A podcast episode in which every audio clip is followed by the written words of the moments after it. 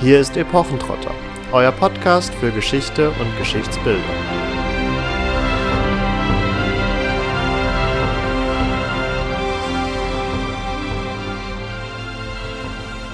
Hallo und herzlich willkommen zu Epochentrotter.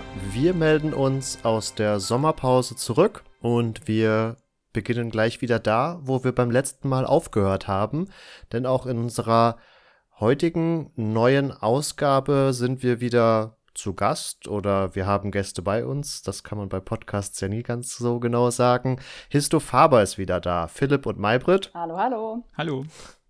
genau. Und wir hatten in der letzten Folge vor der Sommerpause eben mit den beiden schon darüber gesprochen, dass sie jetzt im August eine Pilgerreise gemacht haben von Hildesheim nach Nikolausberg. Damals waren sie noch in der akuten Vorbereitung und in der Zwischenzeit haben sie diese Pilgerreise angetreten. Natürlich, wie es sich für das Living History Projekt Histo Faber gehört, in authentisch spätmittelalterlicher Kleidung Norddeutschlands. Und am heutigen Tag, in der heutigen Ausgabe, wollen wir mit den beiden ein wenig über ihre Erfahrungen bei dieser Pilgerreise sprechen, aber vielleicht erstmal als historische Einstiegsfrage vorab, warum ist man im Mittelalter überhaupt gepilgert? Ja, warum ist man im Mittelalter gepilgert? Tatsächlich ist das, also das ist eine große Frage, ist eine gute Frage, vor allem auch als Aufhänger, weil es sozusagen direkt so ein bisschen in die Lebenswirklichkeit des späten Mittelalters hineinführt. Warum pilgert man in erster Linie eigentlich für das eigene Seelenheil, könnte man so sagen, also um sozusagen was für seine eigene Seele nach dem Tod zu tun, für ihr jenseitiges Leben, darauf Einfluss zu nehmen, wie lange sie im Fegefeuer ist oder wie viel Sünden sie sozusagen im Jenseits abbüßen muss. Denn an Pilgerorten kann man eben Ablass bekommen und Ablass ist sozusagen der Erlass von jenseitiger Sündenstrafe im, im Fegefeuer. Deswegen hat Pilgern oder zumindest das Ankommen am Ziel und darf an einen Heiligen zu beten beispielsweise ähm, einen direkten Nutzen für einen selbst. Ja, vielen Dank für diesen historischen Abriss. Aber warum pilgert ihr jetzt ausgerechnet? Und um mal die Hildesheimer Allgemeine Zeitung zu zitieren, pilgert ihr, um zu forschen? Ist das schon alles? naja, forschen kann man es ja wirklich an sich gar nicht nennen, sondern ist es so eher ein eigenen, ein bisschen Erfahrung mit einbauen, äh, wenn wir halt die Vermittlungsarbeit machen. Eine unserer Hauptdarstellungen ist halt Sion-Pilger, also das pilgernde Ehepaar. Und da werden wir auch regelmäßig gefragt von den Besuchern von Museen und ähnliches, ob wir Erfahrungen haben, wie die Ausrüstung auf Langstrecke funktioniert, wie zuverlässig die Schuhe sind, wie man das ganze Gepäck transportiert. Und ja, um da ein bisschen Erfahrung mit einfließen zu lassen, dafür war das auch. Und besonders, weil halt die Quellen zahlreiche Lücken haben, also zum Beispiel die Wetterfestigkeit, beziehungsweise wenn man gerade keine wetterfeste Kleidung braucht, wie man die dann transportiert. Ja, um das halt ein bisschen zumindest mit Erfahrung ausschmücken zu können, sage ich jetzt mal. Ja, es sind dann trotzdem nur Näherungswerte für die Quellen oder ähnliches. Und gleichzeitig ist das auch noch eine gute Möglichkeit gewesen, die verpasste Saison 2020 ein bisschen auszubügeln und trotzdem ausreichend, beziehungsweise nicht ausreichend, aber so ein bisschen Vermittlungsarbeit machen zu können. Ja, also im Prinzip war das so ein bisschen aus der Not heraus geboren. Unsere gesamte Museumssaison dieses Jahr ist ja praktisch flach gefallen durch Corona. Und dann haben wir gesagt, okay, wenn, wenn das jetzt alles nicht stattfinden kann, nicht sozusagen in Real Life und in analog, dann machen wir es jetzt halt, wie es alle machen und äh, machen es digital und im Sinne des Social Distancing, haben dann eben versucht, unsere, unsere Vermittlungsarbeit, die wir sonst so machen würden, eben in dieses Pilgerprojekt zu packen und uns dabei digital virtuell begleiten zu lassen. Wir haben das eben dann auf unseren Social Media Kanälen begleitet und eben auch auf unserer Website und unserem Blog. Und im Prinzip genau das, was Philipp gerade gesagt hat. Wir hatten natürlich auch ein gewisses persönliches Anliegen, um unsere Ausstattung mal zu testen, ein paar Fragen für uns selbst zu klären. Aber das, was die Hildesheimer Allgemeine da geschrieben hat, von wegen wir forschen, das tun wir ja eigentlich nicht. Das haben wir ja in der letzten Podcast-Folge schon besprochen. Unser Living History ist eben nicht in dem Sinne Wissenschaft betreiben, ne? Genau, du sprichst gerade die letzte Podcast-Folge an, die die meisten ja vermutlich gehört haben, aber nach drei Wochen Pause, um das vielleicht nochmal ein wenig in Erinnerung zu rufen. Ich hatte es ja eingangs schon erwähnt, also ihr wart von Hildesheim nach Nikolausberg unterwegs, was soweit ich weiß, äh, ja in der Nähe von Göttingen ist. Und ihr wart, glaube ich, drei Tage unterwegs. Wie viele Kilometer habt ihr überbrückt? Das waren knapp 98, 99 Kilometer, glaube ich. 100, 100, um es voll zu machen. Ja, okay, 100. Und ihr habt ja auch, soweit es äh, nachvollziehbar ist, auch mit ja, historischen Begebenheiten und Wegen gearbeitet. Also da gab es ja auch die eine oder andere Kooperation, ich glaube mit der Landeskunde aus Göttingen unter anderem. Ihr habt euch einen historischen Pilgerbrief als Vorlage genommen, aufgrund dessen man so, ich sag mal, die Zeit einschätzen konnte, die man auch im Spätmittelalter für diesen Weg gebraucht hat. Ganz allgemeine Frage, wie lief's denn? Sind, sind die Füße noch ganz oder sind sie schon abgefallen? Philipp, du darfst.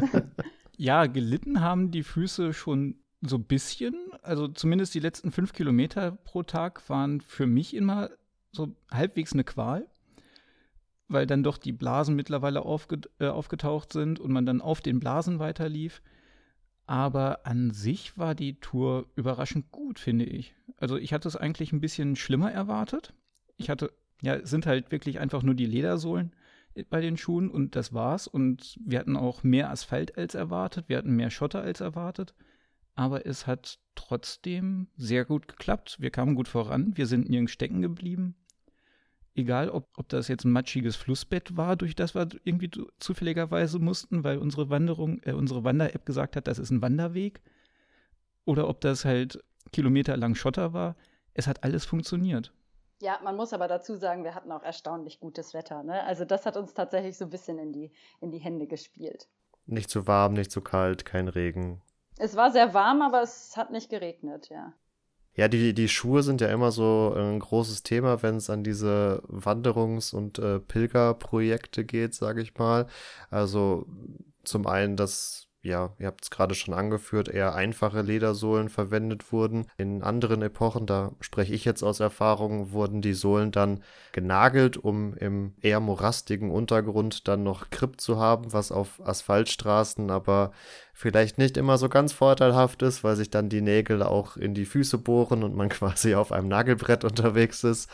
Aber da habt ihr jetzt ja gerade schon angeführt, dass das soweit eigentlich alles ganz gut geklappt hat. Philipp, bei dir hat, glaube ich, ein anderes Ausrüstungsteil eher schlapp gemacht. Ja, die Hose ist gerissen.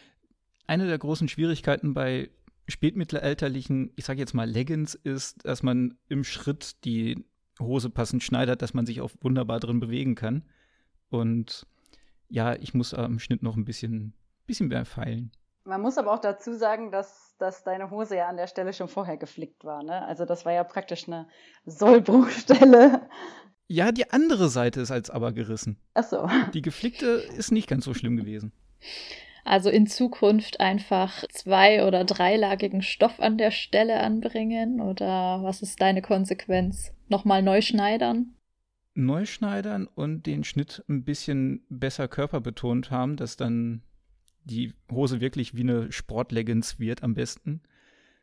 Denn wenn da zu viel Stoff ist, ist das auch unbequem. Von daher, ja, es ist ein langes Experiment erstmal.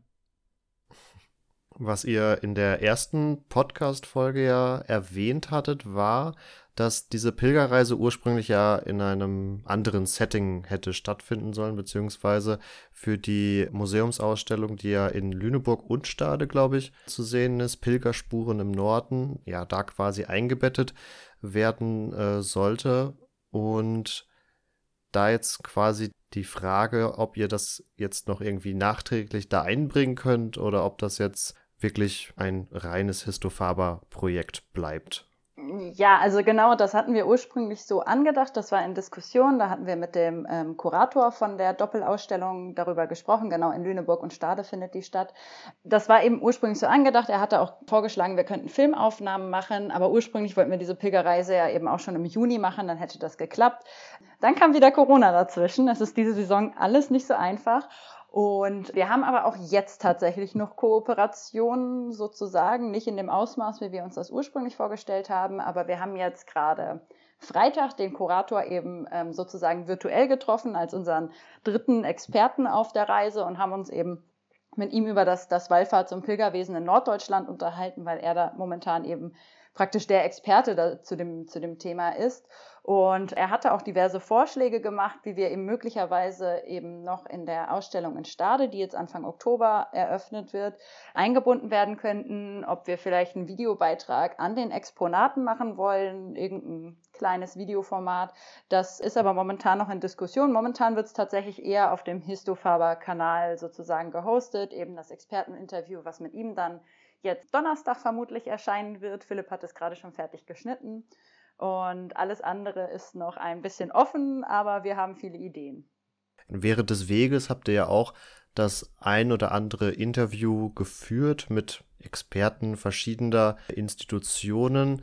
Da würde mich jetzt interessieren, auch wieder um auf diese ganz grundlegende Frage zurückzukommen, Living History und Wissenschaft. Haben die euch eher als Wissensnehmer verstanden, also dass ihr die Fragen gestellt habt. Sie haben mit ihrem glorreichen, riesigen Expertenwissen von der Kanzel herabgesprochen. Oder war da schon auch eher ein Austauschcharakter da? Okay, wir haben jetzt hier wirklich Leute, die sich mit der Thematik auseinandergesetzt haben und natürlich nicht geforscht haben, um da nochmal die Abgrenzung zu machen, aber zumindest gewisse Erfahrungswerte im Zuge dieses Projektes gesammelt haben, dass da auch ein Interesse da war an eurem neu gewonnenen Wissen äh, davon zu profitieren? Teils, teils würde ich sagen. Also da war schon Interesse von denen auf jeden Fall. Die konnten sich auch echt für das begeistern, was wir machen, obwohl man am Anfang auch Vorbehalte rausgehört hat. Den Spezialisten, den wir zur Mobilität interviewt haben, der kennt uns schon länger. Also der ist auch sehr, sehr aufgeschlossen dem Projekt gegenüber. Der folgt uns auch auf Instagram und Facebook und alles. Die Museumsleiterin, die wir in Bad Gandersheim interviewt haben, die kenne auch ich schon länger, die hatte ich dann aber angeschrieben über unseren E-Mail-Account, hatte ihr kurz unser Projekt beschrieben und sie sagte dann in der Antwort-E-Mail, ach, das ist ja witzig. Da muss ich ja mal meine Meinung gegenüber Mittelaltermärkten revidieren. Chapeau, ist ja richtig cool, was ihr macht. Und ich so, hm, naja, also Mittelaltermärkte ist halt schon noch mal was anderes als das, was wir machen. Aber da merkt man einfach, wie die, wie die Vorstellungen in den, in den Köpfen der Leute eben auch sehr, sehr unterschiedlich sind. Aber ich glaube, Philipp, wir haben echt gute Erfahrungen gemacht mit unseren Interviewpartnern, oder? Also auch im, im Expertengespräch dann selber. Ich meine, die wussten auch alle, aus welchem Background wir kommen, dass wir eben auch ein gewisses Hintergrundwissen haben. Die wussten aber eben auch, dass diese Interviews bewusst eben für eine breitere Öffentlichkeit geführt werden. Das hat eigentlich sehr gut geklappt, ne? Ja, ich hatte auch ein bisschen das Gefühl, dass wir äh, sozusagen als Multiplikatoren bisschen auch betrachtet wurden, um halt das akademische Wissen auch ein bisschen weit, weiter in die Öffentlichkeit zu treiben, weil ich sage jetzt mal, wir in Kostüm mit unserem Social Media Kanal und den tollen Bildern und sowas auf Instagram und beispielsweise ziehen halt ein bisschen mehr Publikum an als irgendeine neue Veröffentlichung in irgendeiner Zeitschrift. Also was das Interesse an unserem Projekt anging. Wie gesagt, wir machen das nicht, um Wissen zu generieren. Das heißt, die hatten jetzt irgendwie nicht wirklich Interesse an unseren Ergebnissen in dem Sinne. Also wir wollen ja auch keine Ergebnisse produzieren, aber sie hatten großes Interesse an dem Projekt eben als Vermittlungsprojekt. Wir haben jetzt beispielsweise das Museum, in dem wir waren, wo wir die Museumsleiterin getroffen haben. Die wollen uns ganz gerne schon für nächstes Jahr für äh, ihre Veranstaltungen buchen, weil die sozusagen einen Klostersommer in diversen ehemaligen Klöstern in der Region veranstalten. Und wie gesagt, die Ausstellung in Lüneburg und Stade hat da eben auch großes Interesse dran.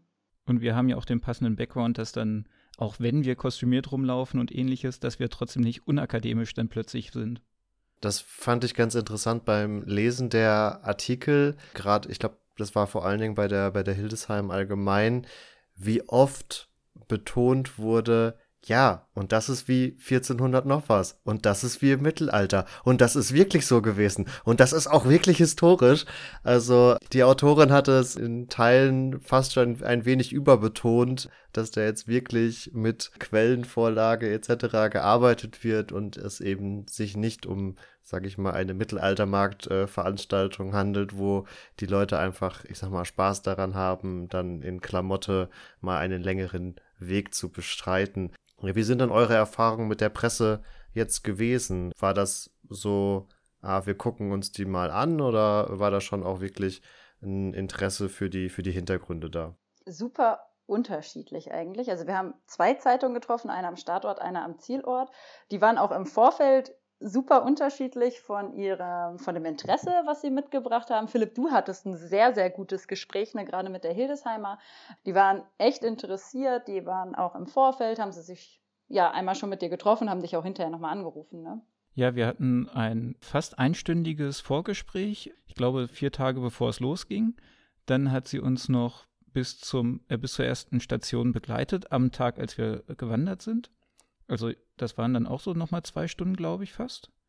Und jetzt in der Vorbereitung für die Reportage, die am Samstag rauskam, haben wir auch nochmal eine halbe Stunde oder so telefoniert, um halt wirklich alles irgendwie unterzukriegen. Und sie hatte schon sich darüber beklagt, dass es so viel Material ist und so wenig Seite. Ja, und in Göttingen hatten wir tatsächlich, als wir angekommen sind, wir waren wirklich geschafft und hatten dann auch noch ein einstündiges Gespräch. Das war uns dann fast schon zu viel. Allerdings, ja, Presse ist also wir haben schon sehr, sehr unterschiedliche Erfahrungen gemacht, gerade was, was sozusagen die Vorstellung angeht, die so in den Köpfen der Leute existiert, weil es wird häufig in diese Mittelaltermarktschiene geschoben. Und deswegen kommt das vielleicht auch, dass in dem einen Artikel so überbetont wurde, dass das alles quellenbasiert ist, weil wir das alles überbetont haben und ihr fünfmal gesagt haben, das ist ja auch alles recherchiert und das ist eben kein Mittelaltermarkt, was wir machen, sondern Living History und eben bewusst als als Vermittlungskonzept, dass das dann im Artikel teilweise so dargestellt wurde, als ob wir zeigen, wie das Mittelalter wirklich war. Hm, das ging dann fast schon eine Spur zu weit, weil, weil auch wir können eben nicht zeigen, wie das, wie das Mittelalter wirklich war. Ne? Aber von dem Vorgespräch war auch ungefähr eine Viertelstunde wirklich nur die Auseinandersetzung mit, was ist Reenactment, was ist Living History, was ist Mittelaltermarkt, weil sie da selber einfach sehr neugierig war und dementsprechend war halt dann wahrscheinlich auch dann der, äh, die Gewichtung beim Artikel. Wir haben jetzt quasi so die verschiedenen Publikumsgruppen abgeklappert. Eine letzte vielleicht noch ganz kurz. Was haben denn die Leute gedacht? Oder wie sind euch die Leute, in Anführungsstrichen, die Laien auf dem Weg begegnet? Extrem unterschiedlich. Also manche haben. Okay, die Antwort ist immer extrem unterschiedlich. das fiel mir auch gerade auf. Es gibt Aber solche, solche und gibt auch ganz andere. Ja, teilweise wurden wir einfach nur wie abgeranzte Wanderer erstmal betrachtet. Und dann, was, was hat das damit auf sich? Äh, wieso seht ihr so aus? Einer hat dann halt auch direkt gefragt, ob wir fahrende Handwerker wären, weil das offensichtlich so die einzige Berufsgruppe oder Personengruppe ist, die mit solchem Reisegepäck unterwegs zu sein scheint in mancher Wahrnehmung. Ja, und aber manche waren auch einfach so, oh, ihr seht interessant aus, was macht ihr? Erzählt mal. Und das war an sich so mit das Schönste, finde ich, von diesem, von der Rückmeldung von einer breiteren Masse.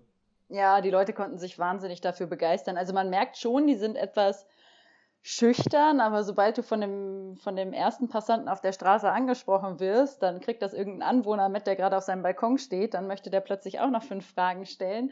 Also das waren, das waren schon coole Erfahrung auf jeden Fall. Wir haben übrigens tatsächlich zwei Handwerker auf der Walz getroffen. Die standen so, wir haben die so aus der Ferne gesehen. Die wollten, haben gerade auf einen Anhalter gewartet, wollten weiterfahren. Und eigentlich wollten wir dann noch rübergehen und ein Foto mit denen machen. Das wäre super witzig gewesen. Wir haben auch so freundlich rübergewunken, die haben zurückgewunken. Aber unsere Füße waren an dem Tag so müde, dass wir diese, weiß ich nicht, 200 Meter zu denen nicht mehr geschafft haben. Ja, ich glaube, gerade mit der zivilen Kluft kann gerade so, ich glaube, der normale Medienkonsument das nicht unbedingt immer richtig zuordnen. Wenn man dann irgendwie wirklich in Militärausrüstung oder so unterwegs ist, dann wird man eher irgendwie Richtung Ritter oder Geschichtsverein oder was auch immer verortet. Ich wollte jetzt gerade sagen, beim nächsten Mal machen wir auch einfach Ritter und dann ist das klar. und Schwert auf dem Rücken. Ja, Philipp hat mir ja schon von seinen äh, Halbrüstungsplänen berichtet. Also ja, für irgendwann in der Zukunft. wenn du mal spontan zu Geld kommst, ja. Ja, wenn plötzlich mehr Stelle bei rausspringt. Was mich jetzt an der Stelle tatsächlich interessieren würde, also man kennt ja jetzt auch nicht unbedingt den modernen Pilger als Figur aus dem Alltag, weil ständig Leute rumlaufen und pilgern. Aber was würdet ihr sagen, was sind so die größten Unterscheidungsmerkmale von damals zu heute oder habt ihr mit heutigen Pilgern so gar nichts am Hut? Doch, haben wir eigentlich schon. Also ich meine, auch wir sind modern schon gepilgert. Das liegt halt schon ein paar Jahre zurück. Ich glaube, der eindeutigste Unterschied ist wahrscheinlich die Ausstattung. Das macht es ziemlich klar. Also so rein optisch sozusagen, moderne Funktionskleidung und mittelalterliche, mittelalterliches Kostüm sozusagen geht rein optisch schon arg auseinander, obwohl es da funktional ziemlich viele Parallelen gibt, so der die Tasche und der Stab und so und der Zwiebellook bei der Kleidung. Philipp, ansonsten kann man eigentlich auch sagen, die Motive, oder? Also man muss jetzt dazu sagen, wir sind beide nicht katholisch und haben deswegen nicht so viel mit Heiligenverehrung am Hut und sind auch, als wir modern gepilgert sind, jetzt eher aus historischem Interesse gepilgert. Der mittelalterliche Pilger wäre eben ganz, ganz klar aus religiösen Motiven irgendwie unterwegs gewesen. Wobei auch der, glaube ich, einfach so also da spielt auch immer so ein bisschen Abenteuerlust und Sensationslust mit rein. Also man zieht halt los, sieht so ein bisschen was von der Welt, kommt mal raus, lernt neue Leute kennen. Also das ist immer noch das Gleiche, würde ich sagen. So ab 15. Hast du sonst noch Unterschiede? So ab 1500 soll aber die Zahl von den Kavaliersreisenden sehr groß gewesen sein, die dann gepilgert sind, um Abenteuer zu erleben, um die Welt zu sehen. Oder halt, was auch Rompilger angeht, die dann die Pilgerfahrt mitgenommen haben, weil sie eigentlich nur Verträge beim Papst unterschrieben haben wollten. Von daher so 100% immer nur religiös, weiß ich jetzt ja, nicht. Ja, also ich sag ja, es gibt auch andere Motive ja. und Reiselust und Abenteuerlust, die damit reinspielen. Aber der religiöse Wert war damals, glaube ich, einfach höher oder hat einen höheren Stellenwert, als er das vielleicht heute hat bei modernen Pilgern. Bei vielen ist das auch vielleicht gar nicht mehr so in dem Sinne religiös, sondern viele machen das vielleicht auch eher so aus besinnlich spirituellen Zielen, ohne dass man das jetzt dezidiert christlich nennen könnte. Aber das kann ich persönlich nicht sagen. Also ich habe da andere Beweggründe. Ja, ich finde, das kriegt man gerade für den Jakobsweg, der ja immer noch auch recht populär bekannt ist, häufig mit, dass da viele einfach den Wunsch haben, mal so gerade diesen letzten Abschnitt, wo die sich dann, glaube ich, irgendwie an den Pyrenäen oder so absetzen lassen und dann ja, sind immer noch ein paar hundert Kilometer, sage ich jetzt mal, aber es ist ja doch vergleichsweise kürzer, als wenn man jetzt wirklich von Hamburg oder sonst wo aufbrechen würde, halt wo man halt wohnt oder damals gewohnt hat, dass es oft darum geht, einfach ein paar Tage oder Wochen in Besinnlichkeit durch die Landschaft zu ziehen und wieder zu sich selbst zu finden, was eine jüngere Generation vielleicht dann eher in Australien oder Neuseeland sucht. Ja, ich muss aber auch wirklich sagen, dass Wandern extrem entspannt. Also wenn man wirklich nur eine Strecke äh, vor sich hat und die entlang geht, dann entspannt das irgendwie besser, als wenn man einen Rundwanderweg hat oder kurz Sport macht oder sonst wie. Also mir jedenfalls hilft das manchmal. Ja, das ist definitiv cool, aber es ist eigentlich cooler, wenn du dann so ein bisschen frei in deiner Etappenwahl bist, nach 25 Kilometern sagen kannst, so, es reicht mir jetzt wirklich für heute und ich bleibe jetzt hier. Und nicht, wenn du weißt, okay, du musst noch sieben Kilometer machen auf diesen dämlichen Schuhen. Nächstes Mal. ja, wie realistisch ist es historisch gesehen? Also, ihr habt ja von diesem Pilgerbrief erzählt. Und er hatte da auch gesagt, dass da wirklich fest drin steht, von welchem Ort zu welchem Wallfahrtsort, Pilgerort man aufbricht. Ist damit auch festgelegt, in welcher Zeit man das macht, also wie viele Kilometer man am Tag schaffen muss? Oder ist man dann eben tatsächlich auch frei und wenn man halt keine drei Tage schafft, sondern eine Woche, dann ist auch gut? Oder wie war das so? Man hat in den Pilgerbriefen immer ein Maximum, wie lange man unterwegs sein darf. Also bis man wieder zurück sein muss in der Heimatpfarre. Die Etappen selbst sind nicht vorgeschrieben, aber man hat regelmäßig, dass die Zwischenetappen irgendwie angegeben sind, durch welche Orte man noch unter anderem kommen sollte. Aber feste Etappenvorgaben, in welchem Zeitraum man wie viel zurückgelegt haben muss, steht da eigentlich nicht drin. Das war aber tatsächlich auch eine Frage, die für uns so ein bisschen dahinter stand, weil wir uns immer gefragt haben, wie viel ist denn ein mittelalterlicher Pilger wie viel hat er so am Tag zurückgelegt? Also da gibt es eben keine verlässlichen Quellen drüber. Wir hatten eben diesen Pilgerbrief, der sagt, okay, du darfst zehn Tage unterwegs sein von Hildesheim nach Nikolausberg und eben wieder zurück. Die müssen damals ja auch zurückpilgern. Das haben wir dann mal grob auf die Strecke runtergerechnet und haben gesagt, okay, vielleicht war die Person keine zehn Tage unterwegs, sondern vielleicht nur acht Tage und hat einfach so ein bisschen Zeitpuffer drin gehabt, falls sie irgendwie ein Unwetter kommt oder falls sie einen Tag irgendwo länger bleiben möchte haben das so ein bisschen runtergerechnet. Es gibt aber auch ganz andere Quellen, beispielsweise der Codex Calixtinus aus dem 12. Jahrhundert. Das ist ein Pilgerführer für Spanien, eben für Santiago de Compostela. Geht von viel größeren Tagesetappen aus. Der, wir haben das mal runtergerechnet, weil der eben tatsächlich Stationen angibt.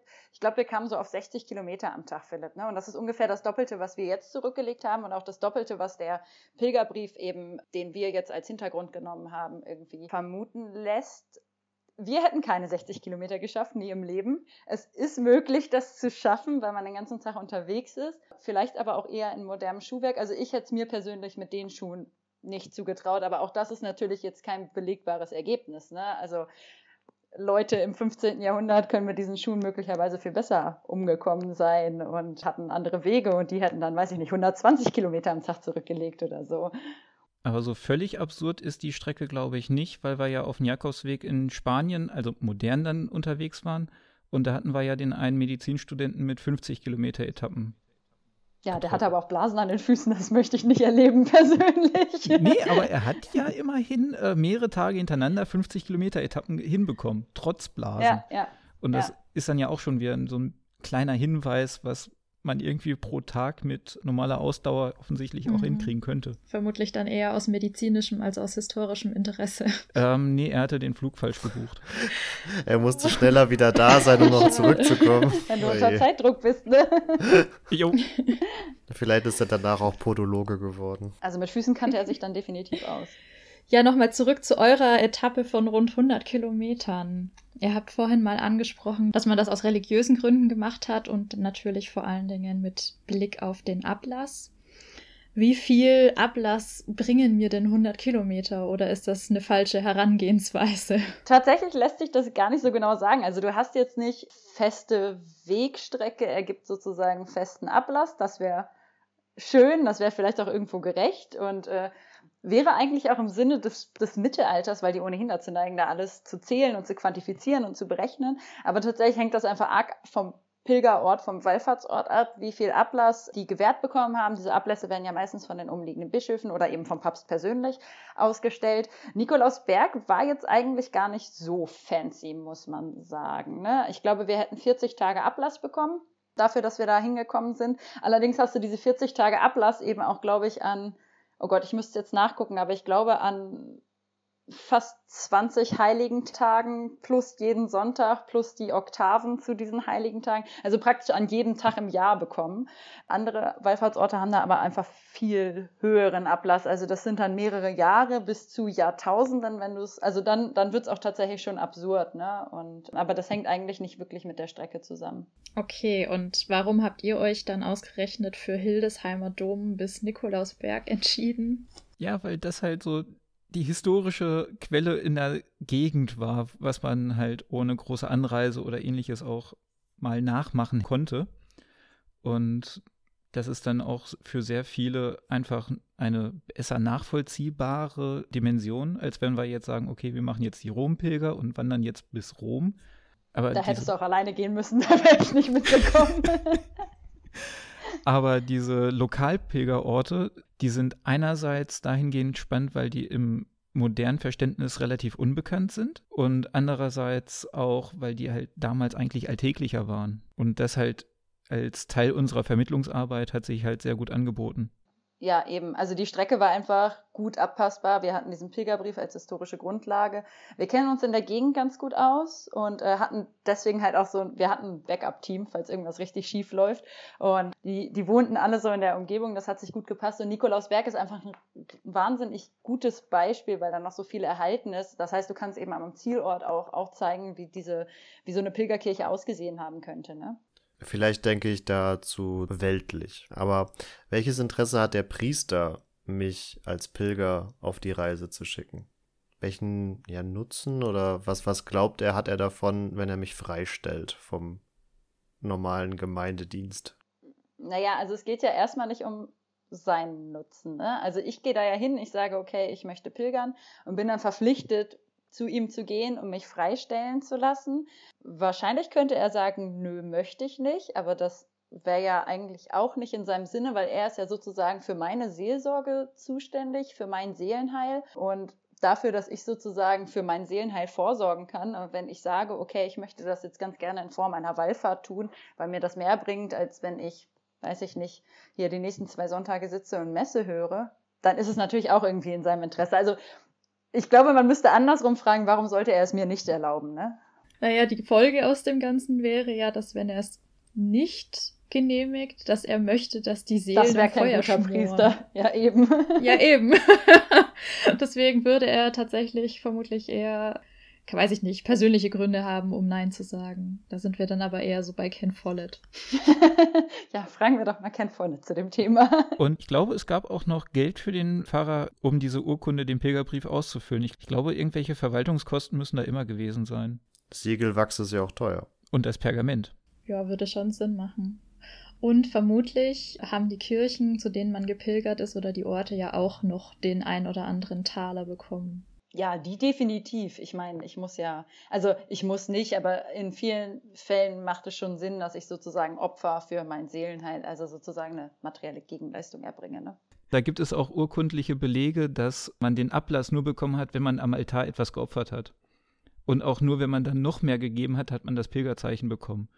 Und ja, die Zielkirche hat halt davon definitiv irgendwas gewonnen. Ich wollte gerade sagen, ich glaube, die, die Intention oder die Motivation der Zielkirche steht ja vollkommen außer Frage. Und wenn wir gerade schon bei Ken Follett waren, wird das in seinen Romanen ja auch recht eindrücklich beschrieben, wie diese neu zu bauende Basilika bzw. Kathedrale auf jeden Fall auch eine schöne Reliquie haben muss, damit die Leute überhaupt dahin kommen und der Kathedrale quasi ja ihre Würdigung gewähren. Aber deswegen hatte ich es genau jetzt mal von hinten versucht aufzuziehen, welche Intention denn der Ausgangspriester hat, nicht der Zielpriester.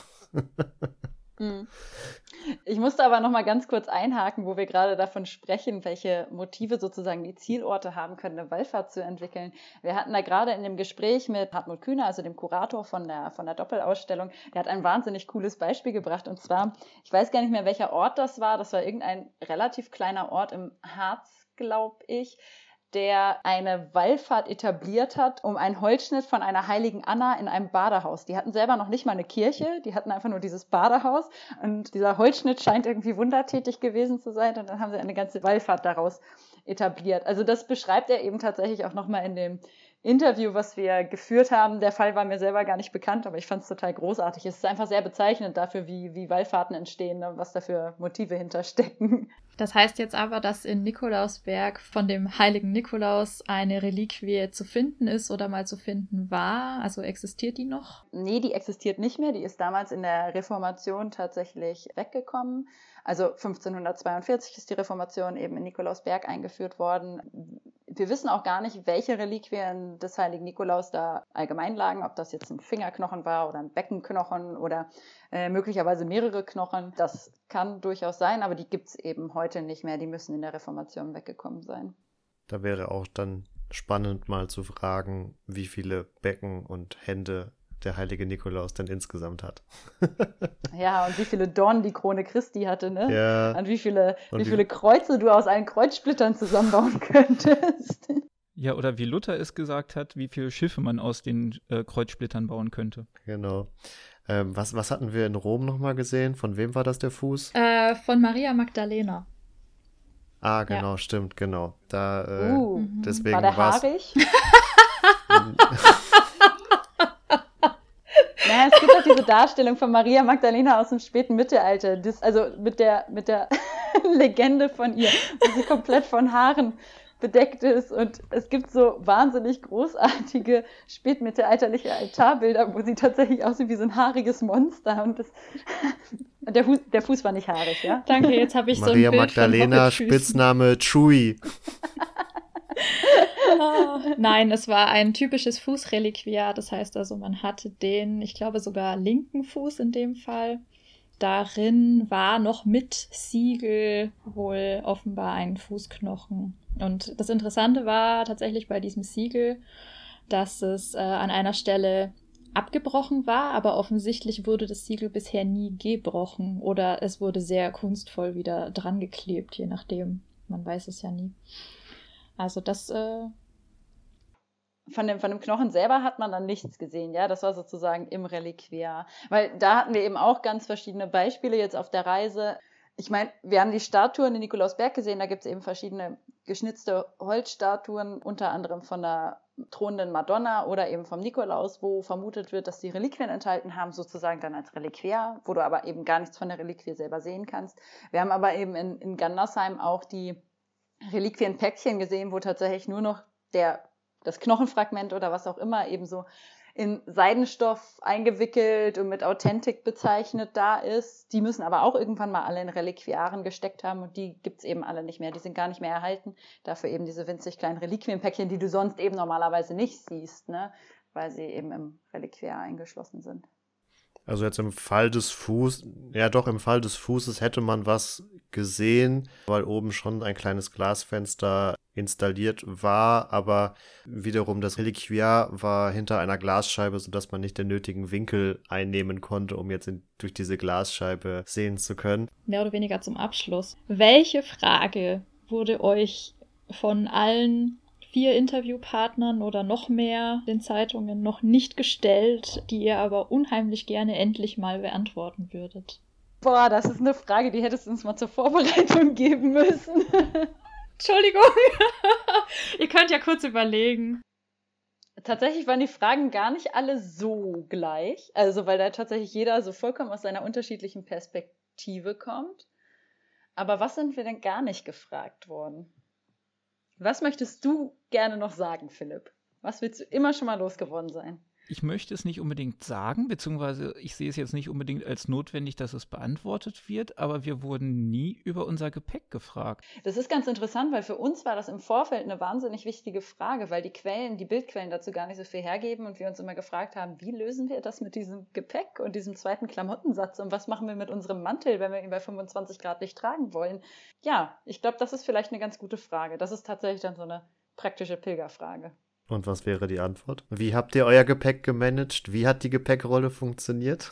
Ja, da müssen wir jetzt nochmal zu den Handwerkern auf der Walz zurückkommen. Die, also die haben ja, die haben ja immer so ein Charlie dabei, ne? Also die reisen ja auch mit wahnsinnig kleinem Gepäck, diese Handwerker, und die haben dann so ein kleines gebundenes Bündel und im Prinzip haben wir das gleiche gemacht, aber haben eben alle Klamotten in unseren Mantel eingewickelt.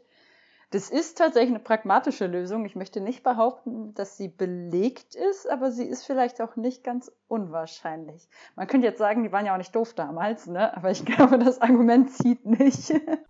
Wäre ja nochmal ein spannendes Videothema. In der Tat, ja. Wir, ähm, wir haben gestern gerade erst Bilder gemacht zu den verschiedenen Gepäckvarianten und wollten das jetzt nochmal in einem Blogpost aufbereiten. Die 1001 Wege, sein Gepäck auf einer Pilgerreise zu tragen. Die äh, Folge kommt ja am Mittwoch raus. Ihr habt schon angekündigt, dass am Donnerstag noch ein Experteninterview folgt. Was dürfen die Zuhörer auf histofaber.de noch von euch erwarten in den kommenden Tagen und Wochen, wenn es ganz konkret um diese Pilgerreise und ihre Nachbereitung geht? Also ich sitze gerade auch an einem Artikel über unsere Schuhe, also wirklich ein komplettes Review, wie sie abgenutzt wurden, was, also was dann der Ausgangszustand war, was wir als Vorbereitung gemacht haben, wie wir sie gepflegt haben und wie sie jetzt halt auch aussehen, um mal da so ein bisschen mehr Statistik reinzubringen, wie die Abnutzung ist, wie die Wege waren und wie die Wege dann Einfluss genommen haben und so ähnliches. Ja, das ist der eine Artikel und Maybrit schreibt auch noch was. Genau, also im Prinzip machen wir Reviews zu unseren Ausstattung, eben die Schuhe. Wir wollen was Kleines eben zur Gepäcktragevarianten machen und was zum Pilgerstab. Du hast ja vorhin die, die Nägel in den Schuhen angesprochen. Das ist für uns halt der Pilgerstab, der da den Grip gibt. Und dann haben wir eben die Experteninterviews. Zwei davon sind schon online, die zu Reliquienverehrung und zu Reisen und Mobilität im Mittelalter. Und Donnerstag kommt eben noch das Interview zu Wallfahrtsorten und Pilgerorten in Norddeutschland. Und ansonsten sind gerade unsere Reisetagebücher, die wir ja live sozusagen auf Facebook dokumentiert hatten, heute noch online gegangen auf dem Blog, weil die da eben langfristig besser sichtbar sind. Und ich glaube, das war's, oder Philipp? Ich glaube, das war dann das volle Programm. Ja, ich habe vorhin auch noch online die Frage gestellt, ob die Leute noch ein paar Fragen haben an uns. Also es wurde direkt gefragt, gibt es noch einen Bericht zu den Schuhen? Mal gucken, ob da noch weitere Fragen kommen. Genau, und ansonsten kommt vielleicht noch ein Videobeitrag aus der Ausstellung in Stade. Da müssen wir noch mal gucken, wie wir das am besten lösen. Genau. Ja, vielen Dank, dass ihr auch ein zweites Mal bei uns wart und so gesehen die thematische Klammer um unsere eigene Sommerpause Na, gebildet habt. Das war doch äh, jetzt ein schöner Einstieg wieder. Vielleicht für die Zuhörer als kleinen Ausblick. Also wir werden jetzt wieder wöchentlich, wieder mittwochs neue Podcast-Folgen herausbringen. Das Thema der kommenden Woche verraten wir noch nicht. Aber vielleicht, um eine kleine Vorschau zu bieten, also wir wollen in den kommenden Wochen natürlich auch wieder auf Geschichtsbilder zu sprechen kommen. Dazu ist ein Podcast schon länger in der Vorbereitung, wo wir uns mit einer Expertin über historische Romane unterhalten. Ähm, wir möchten aber Habt auch ihr ein. Ini Lorenz eingeladen? Nein, wir haben nicht Eli Lorenz eingeladen. ähm, wir möchten aber auch zu sprechen kommen, und das kam ja hier auch schon ein bisschen zur Thematik, äh, über populäre Bilder über die Kirchengeschichte im Mittelalter. Also äh, beispielsweise, dass die Kirche ja alles Wissen unterdrückt hat und erst in der Renaissance wieder ja, Forschung und Wissenschaft stattfand, mal als Beispiel. Darüber hinaus haben wir auch noch ein anderes Living History Projekt, was wir euch gerne vorstellen möchten. Da geht es dann in die Spätantike und es wird ein wenig maritim. Und äh, wir möchten gerne mit einem guten Bekannten von uns über Raubkunst sprechen. Da wird es vermutlich zwei Folgen geben. In der ersten Folge werden wir unter anderem auf Nofretete zu sprechen kommen und das Thema ist relativ umfangreich, deswegen haben wir uns entschieden, da zwei Folgen rauszumachen, äh, die dann auch im Laufe der kommenden Wochen und Monate erscheinen sollen. Dazwischen wird natürlich immer was eingeschoben, also jetzt bitte nicht erwarten, dass das die nächsten fünf Folgen sind. Das ergibt sich natürlich dann auch immer ein wenig mit den Experten und Interviewpartnern. Ja, damit verabschieden wir uns für diese Woche und hoffen, dass ihr ein bisschen Lust bekommen habt auf Living History, entweder selber zum Anschauen oder zum Machen und auch beim nächsten Mal wieder dabei seid. Wir freuen uns drauf und hoffen, dass der kleine Ausblick euch Lust gemacht hat auf mehr. Ihr findet uns wie immer auf den Social Media Kanälen. Ihr wisst das mittlerweile. Facebook, Instagram, Twitter, YouTube. Und Histo Faber findet ihr wie auch beim letzten Mal auf Instagram, Facebook und inzwischen auch Twitter und auf der Internetseite histofaber.de, wo die ganzen Experteninterviews und Blogartikel, die gerade immer mal wieder angeschnitten wurden, auch langfristig abrufbar und verfügbar sein werden. In diesem Sinne wünsche ich uns allen noch eine schöne Woche. Ciao, ciao. Macht's gut.